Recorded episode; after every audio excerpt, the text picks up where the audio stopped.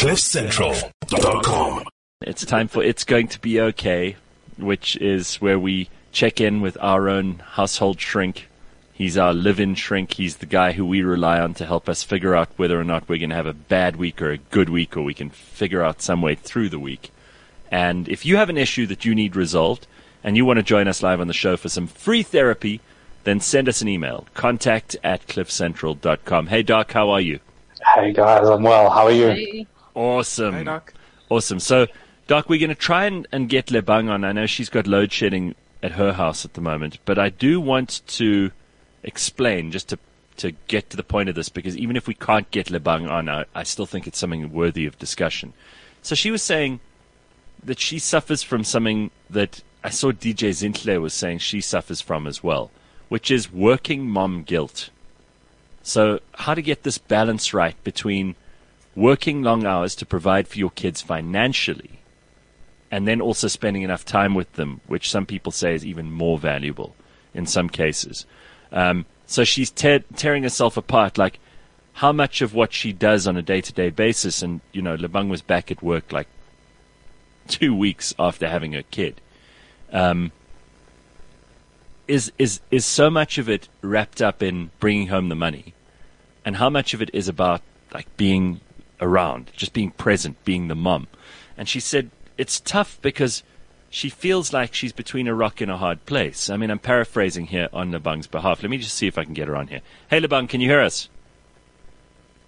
Ooh, no, I don't. I, I don't think we're going to get her on. But she's like, how much of it is just about money, and how much of it is about spending the mm. time? And do you really have to put these two both in the same category and then figure out which one makes you a better person? It's a tough choice, right? It is a very tough choice, and it's uh, very common. And mothers have it, uh, have it, and dads have it too. The thing with uh, women, especially, they tie their identity heavily to being a parent, being a mom. You know, if you ask a guy, hey, "Tell me about you," the first thing he'll say is his profession. Um, I do this for a living. I do that for a living. If you ask a woman, uh, generally what Right. or tell me a little about a bit about you, the first thing that she will say, I'm a mom, I'm a wife. So women tie their identity heavily to their to their relationships and the most important ones to them. Well, maybe So, they, of maybe course they, they're maybe they're right because uh, I've never seen a tombstone that says lawyer or doctor or um, you know businessman or CEO. Uh, tombstone always says father, son, brother, sister, wife, daughter. That's what it says. though. Relationships are important. That's Relationships are important. Yeah. No question. That's the real stuff. That's the real stuff. You're gonna, at the end of your days, you're gonna remember the relationships that you've had with people and the experiences and how they made you feel. Right. Relationships are a real deal. In the last two years, we've struggled a lot with that. And now that things have opened up, things, people are getting calibrated uh, through other people, which is very, very important. But women do struggle with that. But there's a, there is a way to fix it. Hmm. But you have to be aware of this concept of adulting. And I've mentioned this a couple of times on the show, and I want people to really absorb this because this will help you a lot with your guilt. The concept of adulting is the commitment to a position, commitment to a goal, whilst understanding that that comes at a cost, that comes at a sacrifice. There's no such thing as committing to something without sacrificing something else. Children want all of it. Children want this and that and that and this and getting the benefits without understanding or without taking on the cost. Adults understand that once I commit to a position, I'll get to Lebang in a second. Once I commit to a position, that comes at a cost. I can't get away from it. So if I commit, you were talking earlier on the show, I caught the tail end of it about, you know, being healthy. So once I choose to be healthy, I have to let go of sleeping in late. Once I choose to be healthy, I have to sacrifice the chocolate cake or the pizza that I want for lunch. So there's always a sacrifice. Well, people go, what if I don't sacrifice and just have the, well, the chocolate cake or the pizza or sleep in late? Well, then you sacrifice your health. There's no such thing as committing to a position without sacrificing. And as adults, we accept the value of the position that we've picked and we take it on with a sacrifice. Now, sometimes my decisions, um, the thing that the positions that I pick, are in conflict. So, for example, in Lebang's case, I want to be an available mother, whilst I still want to be able to provide for my family. And sometimes these positions, and you've got to put in a hierarchy, but you have to give up something. So I can't be an available father 16 hours in a day while still be able to provide for my family. Something has to give. And if I don't pick a position, I sit on the fence, I will die on the fence with guilt. I will die on the fence with guilt because I'll never be able to be the available father that I want to be, and I'll never be able to provide as well as I want to provide. So I've got to pick a position, but the position doesn't have to be one way or another. It could be somewhere in the middle. So, for example, if a, a mom wants to be a, a, an available mom, define it for yourself. So I want to give you a quick example. I had a patient. Um, I'll tell you two stories. Uh, she, this particular individual, is dating a guy, and she is so her definition of loyalty is so skewed that she does not allow herself to watch movies with other men in it because she says that if she sees other men in a movie, that means she's cheating on her boyfriend. Wow. And she said to me, uh, Hanan, what's wrong with loyalty? And I said to her, there's nothing wrong with loyalty. There's something wrong with your definition of loyalty. That's what's tearing you apart. Another story, I had a guy that used to wash his hands literally 16 hours in the day. Mm-hmm. And he said to me, Hanan, what's wrong with hygiene? I said, there's nothing wrong with hygiene. There's something wrong with your definition of hygiene. That's what's tearing you apart. So the same thing with being a mom. Somebody would say to me, what's wrong with being an available mom? Well, there's nothing wrong with being an available mom, but there might be something wrong and maybe you need to adjust your definition of what it means to be an available mom. Maybe it's not a time thing, maybe it's a quality thing. So instead of defining being an available mom or 16, being with my kids for 16 hours in a day, maybe you need to define being an available mom is being with my kids three hours in the day, mm. but put your phone away when you bath them. Put your phone away when you play a puzzle with them. Turn the TV off. Stop talking to anybody else whilst you're engaging and make the quality higher. But you have to pick a position. You can't sit on the fence and want everything. Pick a position. And maybe that means also being a provider. So what's wrong with being a provider? Nothing wrong with being a provider, but maybe your definition of being a provider needs to shift as well. There has to be an adaptation and there has to be an acceptance that a sacrifice comes with that position. I do like what you said just now about how everything is a yeah, trade-off. oh, sorry. I, I, I, did like what you th- what you said just now about how everything's a trade-off. Um, Everything. Because once you realize that, that, you know, there's no free lunch, there's no such thing as getting everything you want all of the time with no cost. Everything's got a cost. Everything. Everything.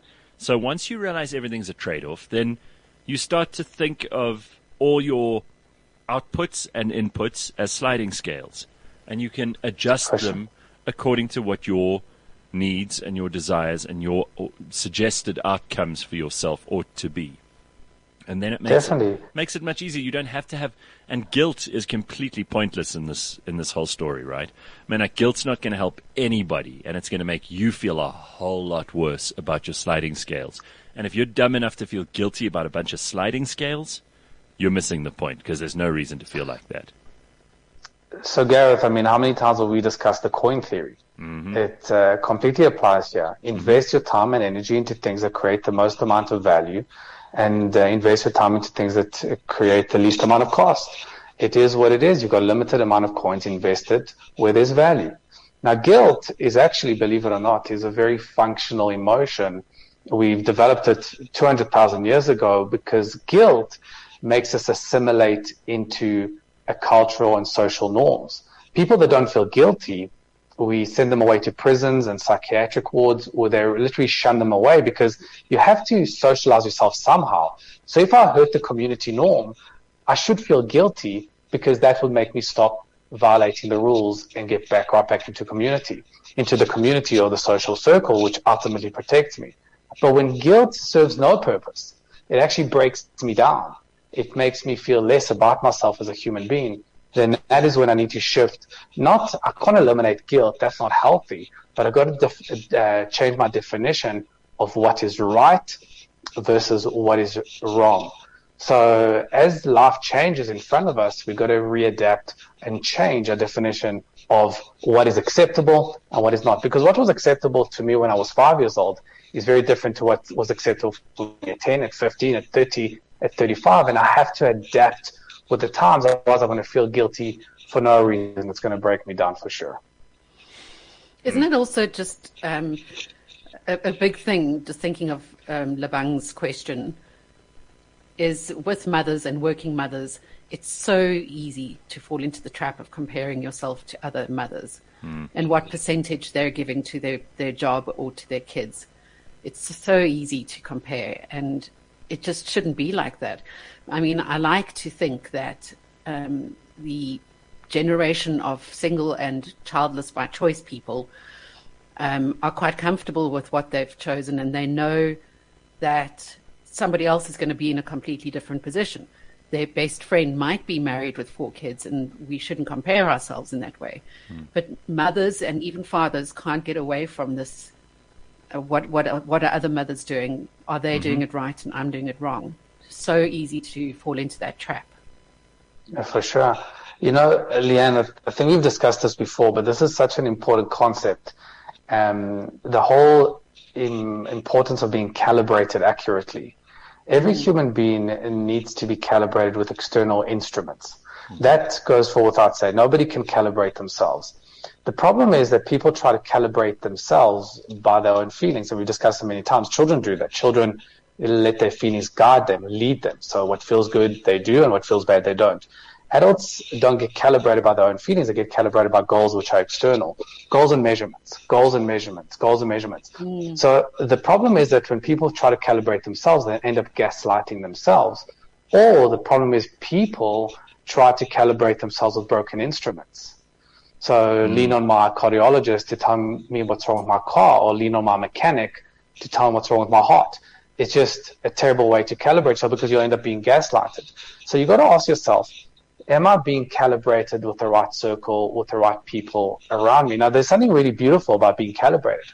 And the analogy I might have used this with you before is if my goal is to lose one kilogram of weight a week, that's my goal. And my way that I calibrate myself is get on the scale.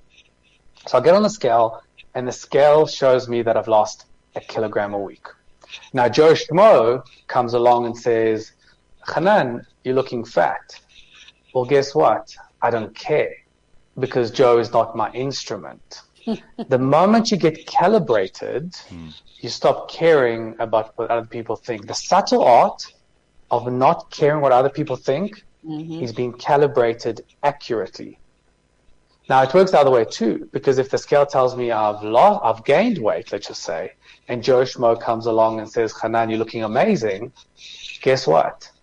I don't care because Joe is not my chosen instrument. Don't fall in love with toxic positivity either, because toxic positivity is having everybody, all your narcissists have it, having people around you tell you, great, you're great, you're great, you're great, you're wonderful, you're great, you're amazing, you're great. That's the perfect way to fall apart. If every single person told me, if the scale, imagine my scale always told me that I'm looking great. I'll, I won't adjust. I'll crash every single time. It will gaslight me. So I've got to choose the right instrument, an instrument, instruments that are valid, instruments that are reliable, and that's the only way to not compare yourself to someone else. Hmm. Yeah, absolutely. I like it. Can't argue with it. As usual, Dr. Hanan's got some smart, sensible words for us this Monday morning. Thanks, Doc. It's always good to check in with you. You are keeping us all sane, even if it's just one Monday at a time.